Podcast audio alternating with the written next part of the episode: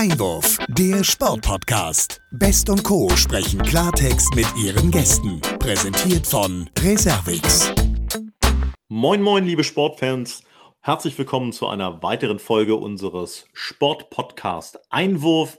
Es ist die 42. Ausgabe unseres Sportpodcasts, also schon eine ganze Zeit, die wir diesen Podcast jetzt zusammen machen. Und wenn ich sage zusammen, dann machen Sebastian Konrad, meine Wenigkeit und meine geschätzte Kollegin Olivia Best seit einigen Monaten dieses Format. Und daher rufe ich jetzt wieder nach Darmstadt und sage, hallo Olivia.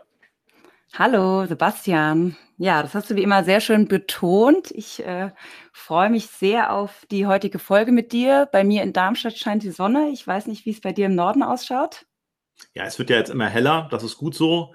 Wir haben die dunklen Monate hinter uns gelassen und von daher freuen auch wir uns darüber, dass wir auch in hellen Monaten tolle Gäste haben. Ich hatte letztens eine Anfrage über einen unserer Social-Media-Kanäle wo dann eine Hörerin schrieb und sagte, Mensch, ihr habt immer so viel Fußball und so viel Mainstream-Themen, wäre doch mal wieder Zeit für, ich sag mal, eine Sportart, die vielleicht nicht so im Fokus steht wie der Fußball. Und ich glaube, da sind wir heute gut aufgestellt. Ja, du sagst es. Also ich freue mich sehr auf unseren heutigen Gast und vor allen Dingen ähm, die für mich ja besondere Sportart, das Sitzvolleyball. Da werfe ich direkt den Ball nochmal rüber und frage dich, ähm, bist du schon mal in Berührung mit dem Sport gekommen? Also, um ehrlich zu sein, mit dem Sitzvolleyball nicht wirklich. Ich habe ja Sport studiert, habe da auch mal einen Volleyballkurs äh, belegt und äh, im Sitzen habe ich eigentlich nur am Strand gespielt, nämlich immer dann, wenn ich den Ball nicht bekommen habe und dann bin ich dann irgendwie in Sand geplumpst. Also insofern, ähm, aber das ist, glaube ich, heute weniger interessant. Wir sprechen heute über professionellen Sitzvolleyball und da bin ich selber auch gespannt drauf, weil ich ehrlich gesagt mich damit auch während meiner Studienzeit wenig beschäftigt habe.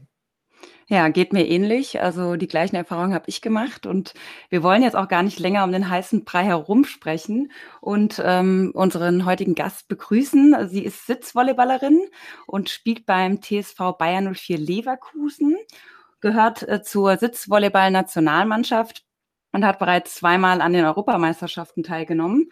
Und äh, ja, also als wir sie heute gefragt haben, ob sie äh, Teil unseres Podcasts werden möchte, ähm, hat sie sich natürlich sehr gefreut, hat aber auch erstmal äh, gesagt, dass die Männer im Sitzvolleyball doch viel bekannter seien und zudem auch noch eine Chance ähm, hätten, durch die Qualifikation sich für die Paralympischen Spiele zu qualifizieren.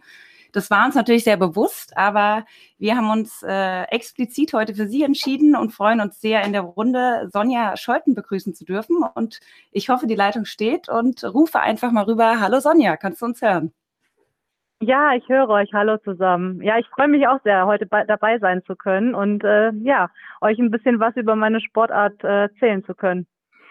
Sehr schön. Wir freuen uns.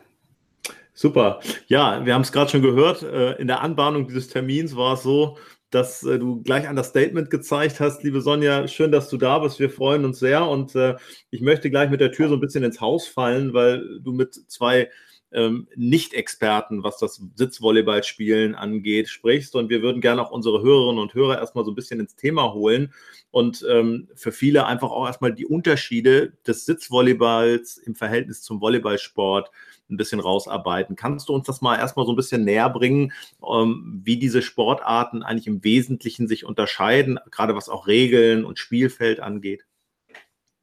Ja, eigentlich gibt es gar nicht so viele Unterschiede. Also ich meine, wie der Begriff Sitzvolleyball eben schon sagt, der Hauptunterschied ist, dass man nicht äh, steht, sondern auf dem Boden sitzt. Ähm, genau, aber tatsächlich kein Rollstuhl oder so, sondern man setzt sich wirklich einfach auf den Boden. Da man dann auch natürlich nicht laufen kann, ähm, ist das Spielfeld ein bisschen kleiner. Also das ist sechs mal zehn Meter bei uns. Mhm. Und logischerweise das Netz muss auch ein bisschen tiefer hängen, sonst ähm, können wir unter dem Netz noch spielen. Ähm, also das Netz ist bei den Männern äh, 1,15 Meter hoch und bei uns Frauen 1,5 Meter, nur damit wir auch noch eine Chance haben, überhaupt die äh, Bälle im Sitzen dann blocken zu können. Ja. Ähm, genau, ansonsten ist der Hauptunterschied, dass der Aufschlag noch geblockt werden kann bei unserem Spiel. Aber die Regeln vom Volleyball und des Volleyball sind ansonsten eigentlich ähnlich. Also man spielt auch drei Gewinnsätze bis 25, ähm, Tiebreak gegebenenfalls ähm, bis 15. Unterscheidet sich also gar nicht so viel. Mhm. Wie sieht es mit dem Radius aus, also auch mit dem Bewegungsradius, den du, den man als Spielerin sozusagen so abdeckt? Ja, da hat natürlich auch immer jeder seinen äh, Feldbereich, ähnlich wie im richtigen, also im richtigen sage ich jetzt schon, also im Volleyball der nicht behinderten ähm, Spieler ähm, muss natürlich auch ähm, ja, Bewegung herrschen. Man muss sich verschieben, je nachdem, äh, in welcher Spielsituation man ist.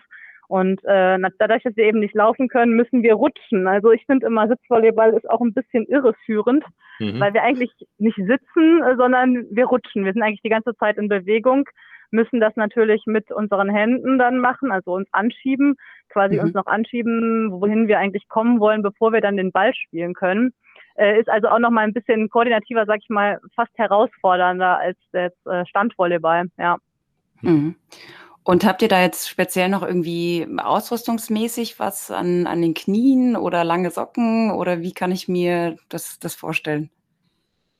Ja, da äh, ist tatsächlich jedes, äh, jede Mannschaft so ein bisschen eigen, äh, wie die Ausrüstung ist. Also bei uns in der Damen-Nazio spielen wir ganz gerne mit so Dreiviertel-Leggings, darüber noch eine kurze Rutschhose nennen wir das, also wie so eine Fußballshorts möglichst aus Polyester, damit man halt auch gut rutschen kann. Das ist sehr wichtig, dass der Stoff mhm. rutschbar ist. Mhm. Ähm, und äh, genau, äh, ja, viele spielen mit Kniestrümpfen und Knieschonern. Ich zum Beispiel könnte mir jetzt ehrlich gesagt nicht vorstellen, ohne Knieschoner zu spielen, weil es halt doch sehr belastend ist fürs Knie durch das ständige um Rumgerutsche mhm. äh, mit den Beinen. Aber das gibt jetzt, es gibt natürlich für internationale Turniere äh, Vorschriften, wie Spielkleidung auszusehen hat, aber ähm, in, in den Einzelausführungen ist man dann da doch noch ein bisschen flexibel. Mhm. Und abschließend vielleicht zu dem Part jetzt auch äh, im Verhältnis zum äh, Volleyball gleicher Ball oder ist es so, dass äh, es da Unterschiede gibt, auch in der, in der Stärke des Balles, wie er aufgepumpt ist, mm. möglicherweise?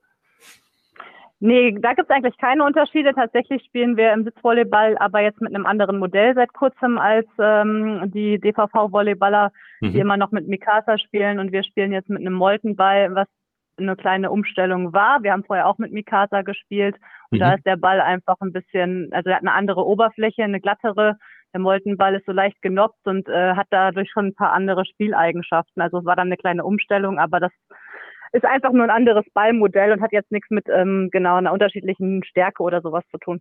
Ja, mhm. wo du, wo du Molten ansprichst, Molten ist ja auch im Beachvolleyball zu Hause als Marke oder als Ball. Äh, spielt ihr denn oder trainiert ihr denn auch oft ähm, mal im Sand? Kommt das auch vor oder ist das ähnlich wie bei den Beachern so, dass das im Prinzip eigentlich so die, ähm, die Lifestyle-Form des Volleyballs ist?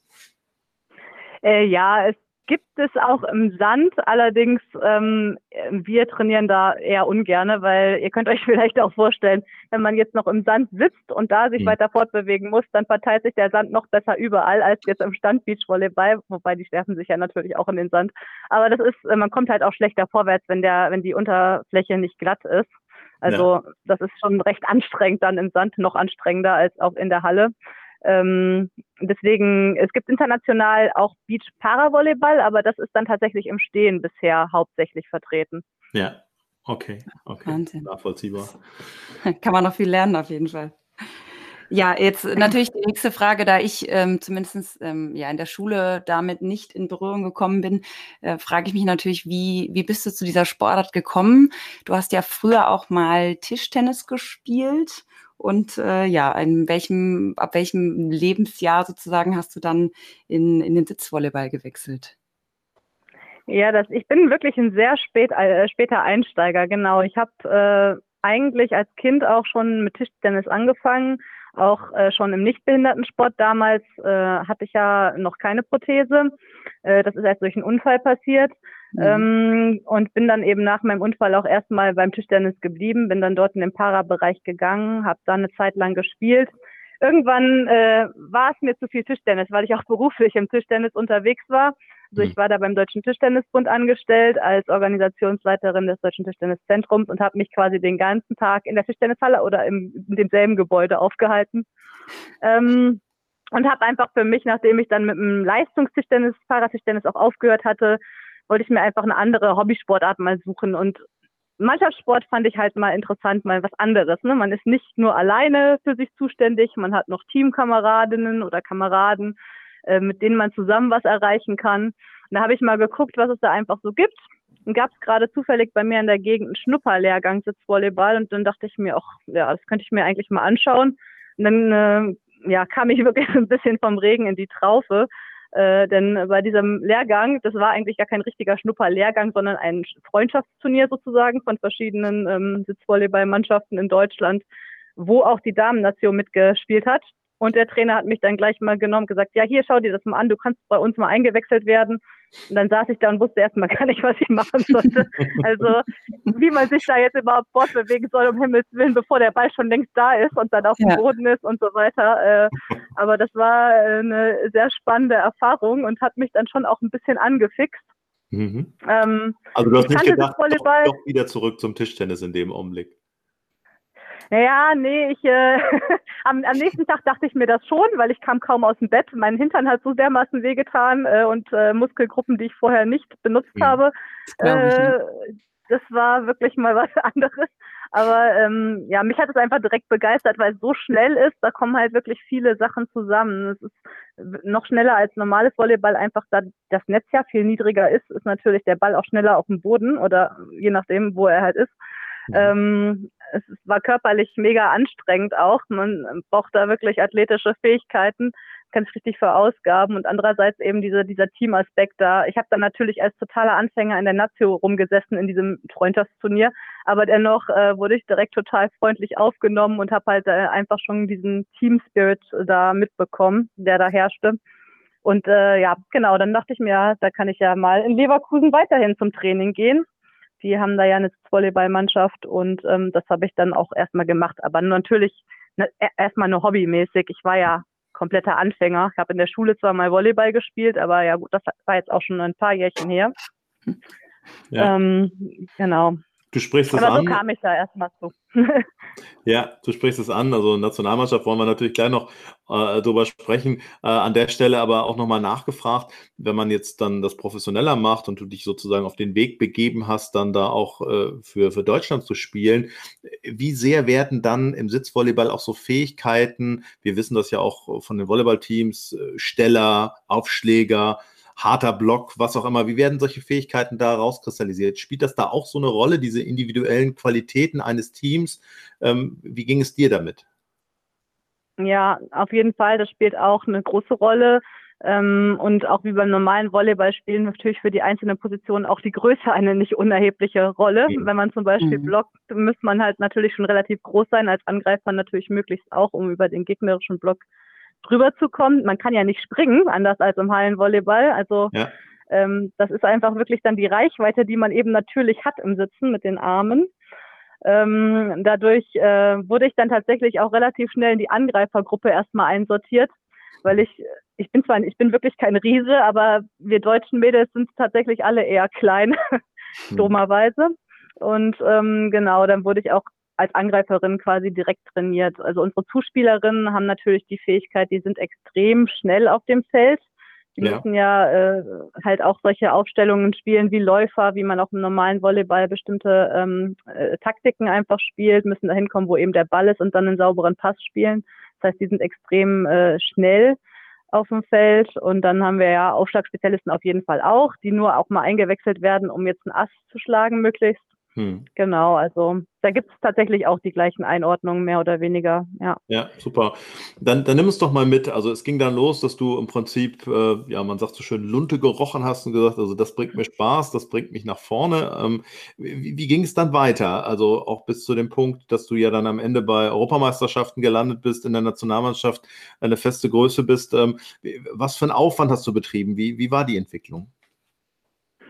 Ja, ich habe am Anfang, wie ich schon gesagt habe, eigentlich nur hobbymäßig anfangen wollen. Ähm, es kam aber halt zu der Situation, dass mein Trainer in Leverkusen, also der Vereinstrainer, auch der Bundestrainer war für die mhm. Damen. Wer Und ähm, der Mats Bastian Gerhardt war das mhm. damals noch. Mhm. Genau. Und äh, er hat quasi gemerkt, dass ich schon äh, Ballgefühl habe, ja, und ein paar Eigenschaften mitbringt, die jetzt vielleicht nicht schlecht wären und hat dann auch wirklich versucht, mich zu entwickeln. Das heißt, ich war dann, wurde dann auch relativ schnell schon zu meinem ersten Nazio-Lehrgang eingeladen, ähm, habe mir das alles erstmal ein bisschen angeschaut, ähm, aber klar, ich habe schon hohen Aufwand betrieben. Hm. Das ist ähm, ja im Behindertensport nicht so einfach, weil man halt oft Quereinsteiger hat. Ja. Ähm, jetzt nicht so wie ich unbedingt immer aus anderen Sportarten, aber oft äh, fangen Menschen mit Handicap auch erst relativ spät mit Sport an oder werden irgendwie ja entdeckt, sage ich mal, oder durch einen Unfall haben sie sogar erst relativ spät ein Handicap ähm, und können dann quasi erst äh, anfangen im Parasport äh, zu sein. Ich habe natürlich jetzt nicht wie andere Volleyballspieler die ganzen Strukturen als Kind schon durchlaufen, war im Volleyballverein, habe irgendwelche Förder äh, Maßnahmen durchlaufen. Das heißt, diese ganze Technik, die muss sich bei mir erstmal ganz anders verfestigen als bei jemandem, der jetzt im, im Regelvolleyball schon seit klein auf äh, zum Beispiel mhm. ja verhaftet war. Ja. Ähm, dadurch habe ich äh, neben meinem Training im Verein oder dann auch eben neben den Nationalmannschaftsmaßnahmen auch zu Hause immer sehr viel versucht, mit dem Ball einfach an meiner Technik zu arbeiten, ähm, weil da einfach mal erst Automatismen herkommen mussten. Ja. Und ich würde auch sagen, dass die immer noch nicht perfekt sind in allen äh, Sachen. Ähm, genau, aber habe dann halt schon größeren, größeren Aufwand betrieben. War dann ja auch in dem gleichen Jahr, also Ende 2016 war der Schnupperlehrgang, habe dann halt angefangen und war ja in dem gleichen Jahr im November dann noch bei meiner ersten EM. Hm. Ähm, auch noch leicht überfordert da, muss ich ganz ehrlich sagen. Aber äh, war, war auf jeden Fall eine Erfahrung und seitdem, ähm, genau, haben wir uns weiterentwickelt. Was ein großer Schritt auch war für uns im Heimtraining, für uns äh, Mädels. Also ich bin in Leverkusen ähm, eine von drei Spielerinnen, die auch in der Nationalmannschaft der Damen spielen. Äh, war jetzt, dass wir ähm, mittlerweile mit den Herren mittrainieren durften. Mhm. Ähm, da ist nämlich eine größere Trainingsgruppe der Herren-Nazio ähm, und hat uns, das hat uns natürlich auch extrem weitergebracht, weil die natürlich einfach noch ein anderes Niveau hatten als wir. Ja. Ganz mhm. klar, ja. Da fragen wir gleich mal nach, auch äh, gerade vor dem Hintergrund der momentanen Situation. Wie, wie sehen die Trainingsformen denn da aus, auch in Corona-Zeiten? Mhm. Ja, also letztes Jahr durften wir dann erstmal gar nicht mehr spielen, natürlich, als, als alles losging und der erste Lockdown war. Da haben wir halt nur zu Hause was gemacht. Ähm, dann hat aber unser äh, ja, Vereinskoordinator Jörg Frischmann, der Parasportkoordinator in Leverkusen, auch wirklich in äh, Zusammenarbeit mit der Stadt alles gegeben, dass eben Bundeskaderathleten so schnell wie möglich wieder trainieren äh, dürfen. Hm. Und wir hatten dann äh, Anfang Juni ist das Vereinstraining wieder losgegangen. Und ja, jetzt im zweiten Lockdown durften wir trotzdem als Bundeskaderathleten durchgängig trainieren, aber eben nur noch Bundeskaderathleten. Ne? Sonst ähm, der Rest des Vereins halt leider nicht. Ja. Ähm, das heißt, wir haben dann trotzdem noch eine ganz gute Trainingsgruppe, weil wir ja, wie gesagt, eben jetzt mit den Herren auch zusammen trainieren können und ähm, ja, konnten da eben doch ganz gut weiter trainieren jetzt. Wie, Mit der wie häufig trainiert ihr? Also Moment. Äh, dreimal die Woche, also mhm. drei bis viermal die Woche. Samstags normalerweise auch, aber das ist nicht immer, findet nicht immer statt. Ja. Mhm. ja. Und dann auch unter äh, Testing-Situationen oder einfach? Ja, also mh. Hm, seit jetzt die Schnelltests verfügbar sind, äh, testen wir tatsächlich zumindest einmal die Woche mit dem Schnelltest. Ähm, ja, vorher nicht. Äh, da haben wir einfach gesagt, wir müssen uns quasi aufeinander verlassen können, dass äh, wir uns alle verantwortungsbewusst verhalten und wirklich Kontakte ähm, reduzieren, mhm. sodass äh, man da sich doch noch relativ sicher fühlen konnte in der Gruppe. Ähm, bei Natio-Maßnahmen war es aber anders. Da brauchten wir ähm, eigentlich immer einen Test, wenn wir mhm. Lehrgänge hatten, ja. Mhm. Und es ist nichts passiert, das müssen wir noch auflösen. Also ihr habt euch alle ja. so verhalten. Das genau. Bisher ist es nichts passiert. Wir hatten ja auch am Anfang, als wir mit den Schnelltests angefangen haben, so ein bisschen die Sorge, weil man öfter mal gehört hat, dass die vielleicht auch mal falsch positiv ausfallen könnten oder so. Ja. Mhm. Und wir dann natürlich erstmal aufhören müssen zu trainieren, wenn da ein positiver Test aufgetaucht wäre. Aber ja. tatsächlich, äh, bis heute ist weder ein falsch positiver noch irgendein positiver aufgetaucht. Hm. Das ist gut so, möge das so bleiben. Eine letzte Frage zum Training habe ich noch, ähm, auch eher ein bisschen persönlicher Natur. Wie sehr kommt dir das zugute, dass du sozusagen erst im Laufe deines Lebens ja mit deinem Handicap sozusagen ähm, dich auseinandersetzen musstest, im Prinzip ja die Bewegungserfahrung auch kennst ohne das Handicap? War das jetzt für Sitzvolleyball eher ein Vorteil oder ein Nachteil? Kannst du das sagen? Glaube, das war eher ein Nachteil tatsächlich, weil ich natürlich früher äh, immer überall hingerannt bin mit meinen zwei Beinen. Ich meine, das mache ich eigentlich heute auch noch als Prothesenträgerin und auch äh, im, im Tischtennis habe ich das ja gemacht. Da habe ich ja mit einer Sportprothese gespielt hm. und war da ja auch relativ schnell unterwegs. Man muss sich einfach erstmal umgewöhnen, dass man einfach jetzt nicht läuft, sondern sich irgendwie anders fortbewegen muss auf dem Boden. Ja. Ähm, Aber Sitzvolleyball ist ja auch ein inklusiver Sport auf nationaler Ebene, total inklusiv. Und wir haben halt öfter Leute, die ja eben auch keine Behinderung haben im Training, jetzt natürlich nicht wegen Corona, aber mhm. sonst ähm, und da ist es eigentlich eher ein Nachteil tatsächlich auch für die Nichtbehinderten mit ihren zwei Beinen, weil da die einfach ja mehr Gliedmassen haben, die sie irgendwo hinbewegen müssen schnell. Mhm. man man, man äh, gewöhnt sich dann doch schon bestimmte Techniken an, die halt genau auf seine Behinderungen abgestimmt sind und womit man dann schnell irgendwie ja hinkommt. Mhm. mhm weil wir jetzt eben auch schon ja, mehrmals gesprochen hatten darüber, dass du ja auch spät zu dem Sport gekommen bist. Gibt es so eine hm, Altersklasse, sage ich mal, wenn wir jetzt zurückschauen, dass du sagen könntest, so ab 6, 7, 13, 15, wie auch immer, ist es gut, in den, in den Sport einzusteigen? Gibt es bei euch da auch im Verein eine Grenze, ähm, sage ich mal, zu Beginn, wann man anfangen darf, oder ist das ganz, ganz offen? Ja, das ist offen. Das Problem bei uns ist halt äh, für ganz junge ähm, Kinder, dass wir relativ späte Trainingszeiten haben. Also die sind halt immer am Abend und gehen dann halt auch mal bis neun, zehn Uhr. Ähm, das ist dann natürlich für Kinder jetzt nicht so optimal. Aber das haben wir leider auch nicht so oft, dass Kinder in dem Alter schon zu uns kommen, weil Volleyball dann doch halt eine relativ kleine Sportart ist, auch nicht so bekannt ist und viele gar nicht wissen, dass es uns überhaupt gibt. Mhm. Ähm, das ist dann wirklich eher so eine Quereinsteigersache, wie ich vorher schon mal gesagt habe, dass ja man Leute eben scoutet im Laufe ihres Lebens, die eine Behinderung haben und sagt, hier, das wäre doch vielleicht ein Sport für dich, komm doch mal vorbei. Oder eben, wir haben auch viele Leute ähm, gehabt, die zum Beispiel von der Deutschen Sporthochschule mal kamen und so ein Seminar belegen mussten quasi, ein Modul Volleyball und die dann bei uns hängen geblieben sind, weil es ihnen so viel Spaß gemacht hat. Sowas dann eher. Ähm, für einen Leistungssport ist das natürlich noch ein bisschen suboptimal. Ähm, mhm. aber da versuchen wir jetzt gerade tatsächlich ähm, ja, Maßnahmen irgendwie zu erreichen, damit wir ein bisschen bekannter werden und ja Leute auch schon früher von uns erfahren. Natürlich ist das hilfreich, wenn man also je früher man anfängt, desto anfängt, desto besser. Es ist ja in allen Sportarten eigentlich so. Ja. Mhm.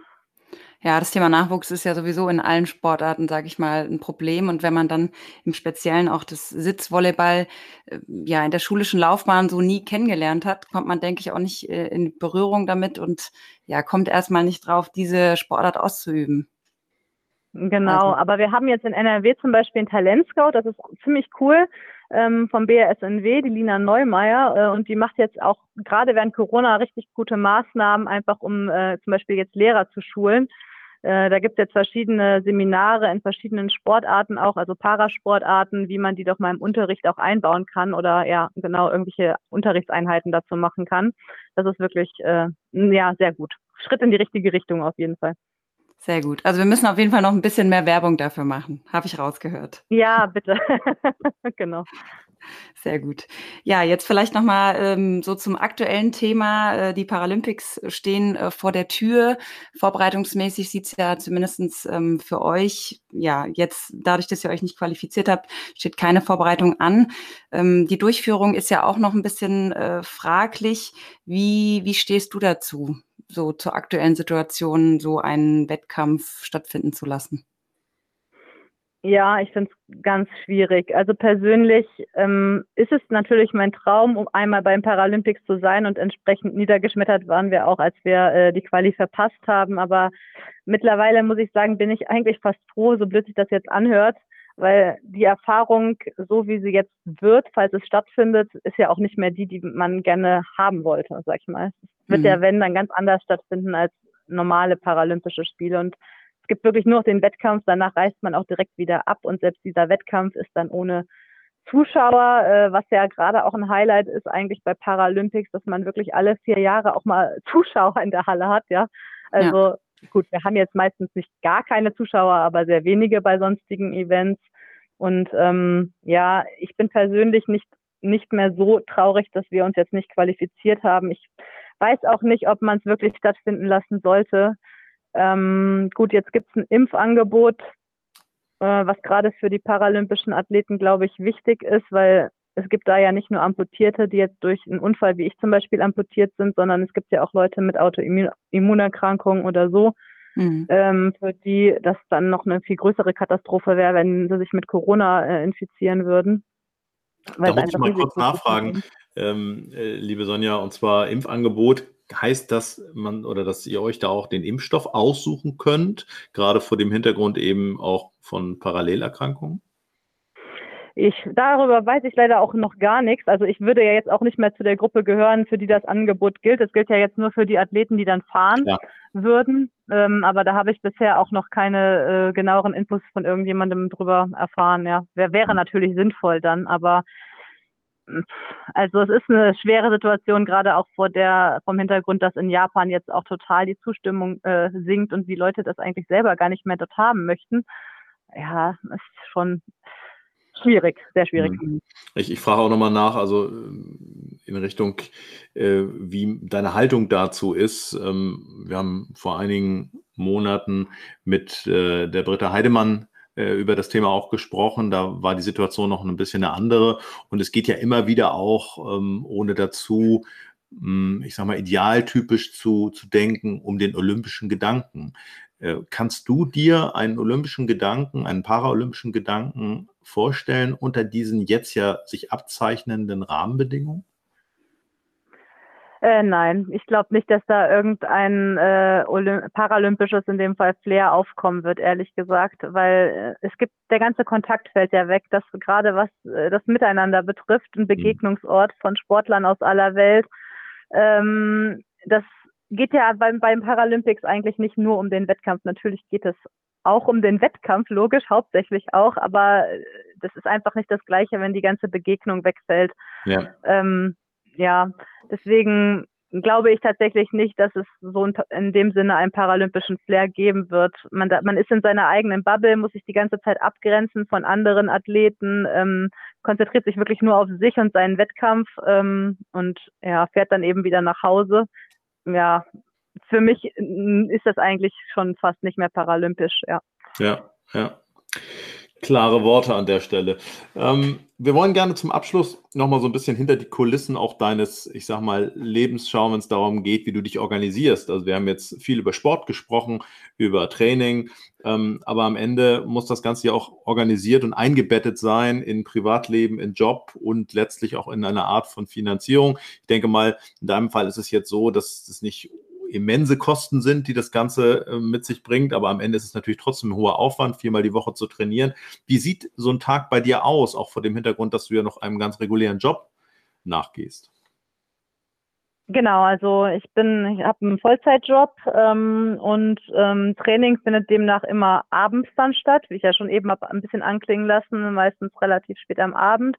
Fahre dann eben von jetzt momentan meinem Homeoffice äh, nach Leverkusen, so eine halbe Stunde Fahrt immer. Und ähm, an den Trainingstagen, wo wir keine Hallenzeiten haben, da mache ich natürlich trotzdem was. Also da arbeite ich dann zu Hause mhm. an äh, Ausdauer und äh, Kraft. Irgendwie halt noch ein bisschen Laufen nebenbei und solche Dinge. Ähm, und ja, die meisten Wochenenden sind dann verplant, entweder eben mit Samstagstraining in Sitzvolleyball und oder eben auch unseren Maßnahmen mit der Nazio. Da haben wir jetzt fast äh, jedes zweite Wochenende was im Moment. Mhm. Ähm, ich habe da ganz Glück. Ich habe einen Arbeitgeber. Ich bin ähm, in Bonn beim Bundesinstitut für Sportwissenschaft angestellt, ähm, die mir da sehr entgegenkommen. Also ich kriege ohne Probleme auch Sonderurlaub für Maßnahmen. Ja. Ähm, da bin ich wirklich in einer super privilegierten Situation, weil ich habe ganz viele Mannschaftskolleginnen, bei denen das ein totaler Act ist, wirklich auch für eine EM oder so einfach mal freigestellt zu werden oder eine WM, mhm. ähm, wo einfach noch nicht so das Verständnis da ist vom Arbeitgeber. Mhm. Ähm, ja, und habe natürlich auch das Glück, ich werde auch von der Sportstiftung NRW noch gefördert ähm, mit der Individualförderung. Das ist auch schon ganz gut. Da kann man dann sowas einfach wie Spritkosten und sowas abdecken. Genau, ansonsten ist der Sport jetzt nicht so kostenintensiv bei uns, Gott sei Dank. Ja, sehr gut. Und wenn dann, ich sag mal, noch ein bisschen Zeit ist, ähm, was gibt es so für Hobbys und so für Leidenschaften, die dann noch in so eine Woche reinpassen sollten, wo du dich vielleicht auch ein bisschen entspannst und äh, mal Sitzvolleyball, Sitzvolleyball sein lassen kannst? Tatsächlich sind fast alle meine Hobbys haben irgendwas mit Sport zu tun. Also zu meiner Entspannung bin ich noch in einer Gruppe, die heißt Fit mit und ohne Prothese, wo wir eben auch noch draußen, also in normalen Zeiten was zusammen machen, bisschen mhm. Stabi-Übungen, bisschen so Leicht Grundleichtathletik-Sachen, ähm, und ansonsten sitze ich auch einfach gerne mal am liebsten natürlich draußen in der Sonne und lese ein gutes Buch oder schaue mit meinem Partner eine Serie an oder sowas. Äh, mhm. Da kann man dann wirklich mal komplett den Kopf abschalten und vielleicht auch mal über was anderes nachdenken, ja. Das klingt Sehr gut. Schön, ja. ja, abschließend möchten wir natürlich auch gerne mit dir noch mal ein bisschen äh, nach vorne schauen und vielleicht mal neugierig nachfragen, was denn da vielleicht an, an Zielen bei dir in, im nächsten Jahr noch auf der Agenda stehen. Ja, also wir hoffen sehr, dass wir bald wieder Wettkämpfe haben dürfen. Eigentlich ist Anfang Juli äh, die Golden Nations League angesagt in Holland. Das ist ein europäisches Turnier, wo sich die besten europäischen Damen- und Herrenmannschaften dann äh, treffen. Bin ich noch ein bisschen skeptisch, ob das bis Anfang Juli klappt. Das werden wir sehen. Das größere Ziel ist dann die Europameisterschaft im Oktober, die jetzt von Mai verschoben wurde eben auf Oktober. Da hoffe ich dann doch, dass sie stattfinden kann und ähm, ja, wir waren ja bei der letzten Europameisterschaft mit unserem neuen Trainer jetzt äh, tatsächlich das erste Mal endlich in einem Halbfinale. Das hat vorher noch nie eine deutsche Damen-Nation äh, geschafft in unserem Sport und hoffen, das natürlich auch wiederholen zu können und möglichst auch endlich eine Medaille mal äh, einsacken zu können. Ähm, das wäre so das große Ziel und dann haben wir eben gleichzeitig damit die Quali für die WM im nächsten Jahr in äh, China in der Tasche. Das äh, ja, wäre natürlich auch super. Da es ist dann noch ein bisschen weiter weg, aber auch da wollen wir dann endlich mal schaffen zu zeigen, wo wir eigentlich stehen. Wir gehören eigentlich schon mittlerweile zu den besten zehn Mannschaften, würde ich sagen, auf der Welt. Und äh, das wäre schon ganz cool, da einfach nochmal runterzukommen. Genau. Ja.